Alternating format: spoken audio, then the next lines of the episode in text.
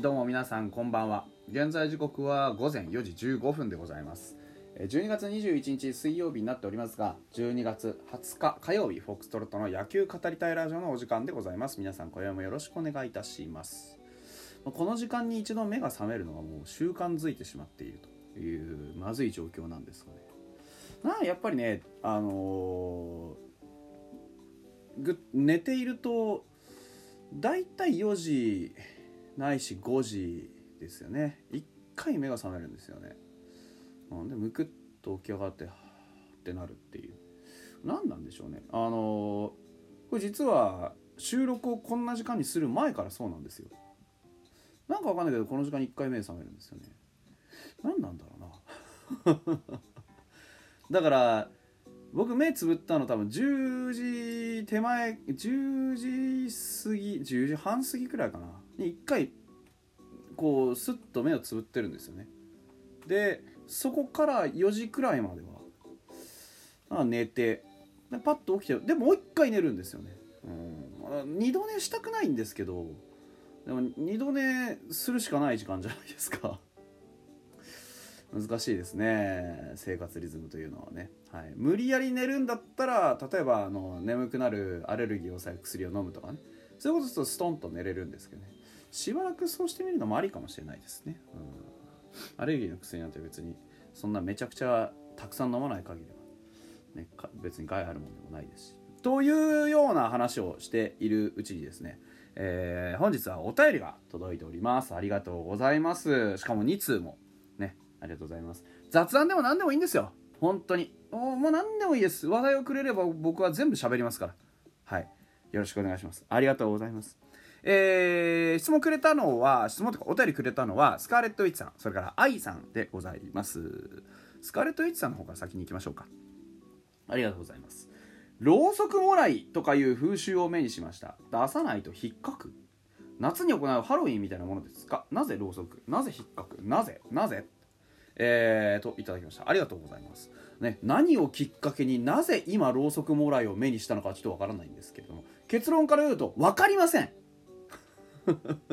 これなんでかあなまずろうそくもりって何かっていうとあのー七夕の日にろうそく出せ出せよって言って主にね北海道内でも旭川とかあと道南函館の方とかのイメージで札幌近郊でもやってるらしいんですけど僕は見たことがありませんし聞いたことがないです、うん、あのー各校を回ってろうそくを出せと。おお子がね子供たちが言って回ってろうそくもらってくるんです。であの、まあ、夏のこのハロウィンみたいなものですかっていう、まあ、イメージはハロウィンならわかるんですけどあんまりハロウィンってイメージもなくて、うん、逆にハロウィンもまあ言ってハロウィンってそんなにこう各子供たちが各校回ってお菓子よこせってやらないじゃないですか、うん、だからどうなんでしょうね。まあ実はちょっと調べたんですけど特に由来がどうとかって話は出てこなかったんですよ実は。だから分からないの本当に。この慣習に関しての出どころはどうやらその北海道に移住してきた人たち。北海道はもともとねあのアイヌの土地でで、まあ、アイヌだけがいたわけじゃないんですけどそのいろんな人が入り混じってる中でその各都道府県から移住してきた人たちが開拓をしたわけですよね。その開拓民のうちのどこかの土地のその風習が流れ込んできたのが定着したんじゃないかとも言われています。なんか正確にはその青森の方からっていう話もなんかねぶた祭りのついでにっていう話もあるっていうことはあ聞きましたね、うん、難しいですよね。これろうそくもらいという風習は出どころは知りません。本当にわからないんですよ。やってる側が分かってないからどうしようもないですよね。うん、なんで引っかくのか知りません。それはあれじゃないですか。引っかくはだってあれでしょ？あのかっちゃくですけどあの北海道弁でいうところの。えっといわゆるトリックオアトリートのねトリックの部分の意味でしょ。いたずらの意味ですよね。多分ね、うん、っていう感じかなと思いますうん。だから詳しいことは全く分かりません。結論我々も分かりません。北海道にいたってなんで引っかくんだろうね。とかななんであのろうそくもらうんだろうねっていう状況なんでね。分からないんで分からないということにしといてください。ありがとうございます。でも本当に分かんないんですよね。世の中には分からなくていいこともあるんです。そういう文化があるっていうだけでいいじゃないですか。ね。はい。ありがとうございます。カーレット・ウィッチさん。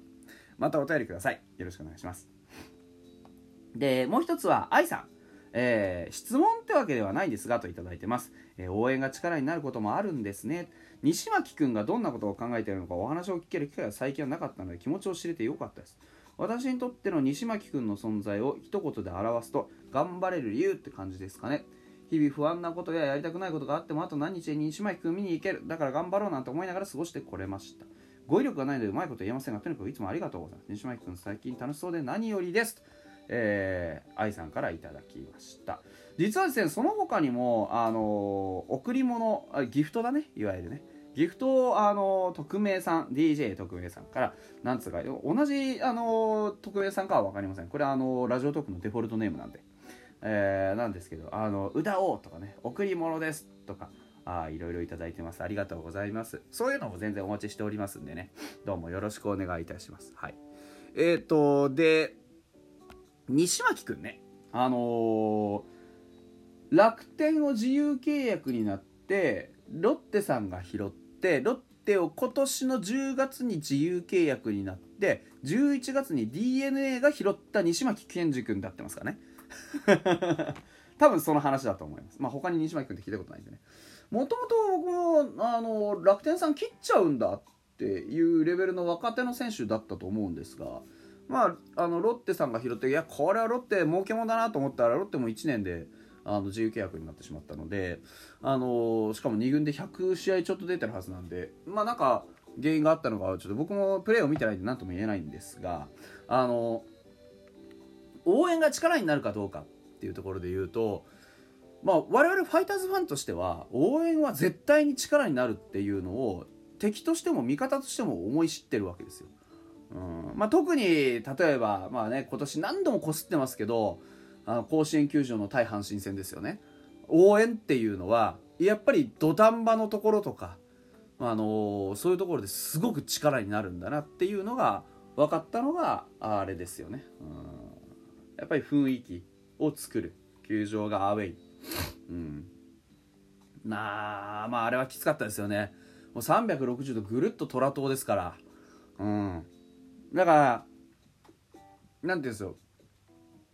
まあ球場単位でやったってあれだけの力を生み出せるんだからまあ対個人になって後ろにファンがいるぞ応援してくれる人がいるぞって思えることのパワーたるや。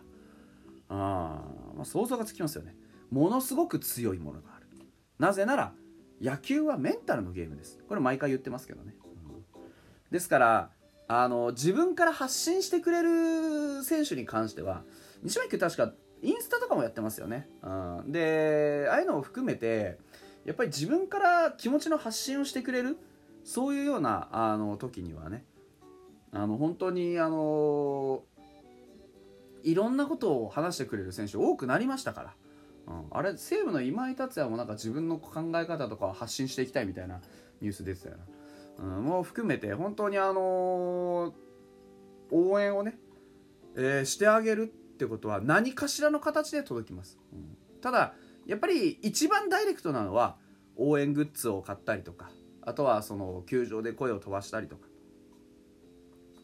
で普段のね、例えばインスタとかツイッターとかに対するリプなんていうのもものによってはいい応援になるということもあるみたいですね。ただあのダイレクトにやっぱり声を届けに行ける分だけ危険性も高まりますんで距離感やっぱり注意はしたいところですよね。うん。でもこの、ね、愛さんはあの西巻君がいるそのことでやっぱり頑張れるっていうこともある。でこれファンにとっても同じじゃないですか。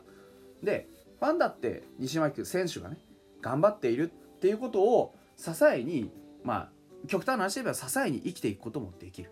で逆にファンの存在がその選手をね生かす際立たせるという相互関係によって成り立ってるところってとっても大きいですよね。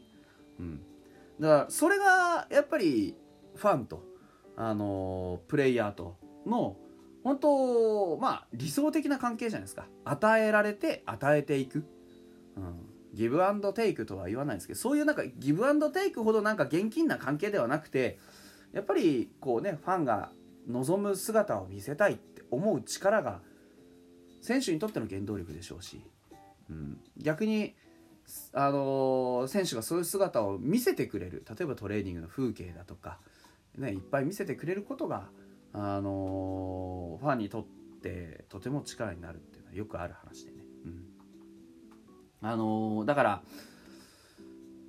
オフシーズンね結構そういう選手からの発信があるかないかって大事で。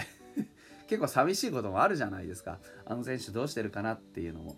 だからファン感謝祭とかねもうほとんど終わっちゃいましたし、うん、あのあと見れるのは Twitter とか Instagram の他にはねあの何、ー、ですか？例えばあれだよ、えー、Twitter、Instagram の他には各媒体のねこうインタビューとか最近はほらあの講演会じゃないですけどその他のイベントに出てくる選手も結構多い中でね。やっぱりちょっと2軍クラスの選手だとなかなか露出がないのでね、うん、何か発信があった時にはそういう情報を漏らさずね、えー、取っていきたいっていう気持ちもすごくよくわかります。うん、はい。まあ、ですからね、あの情報化社会においてそういう生の声っていうのがね、どれぐらい大事かどれぐらい思いがこもってるかっていうのはすごく、あのいい話ですよねこの辺はね。はい、というわけで本日はここまでです。お二方ありがとうございました。またお待ちしています。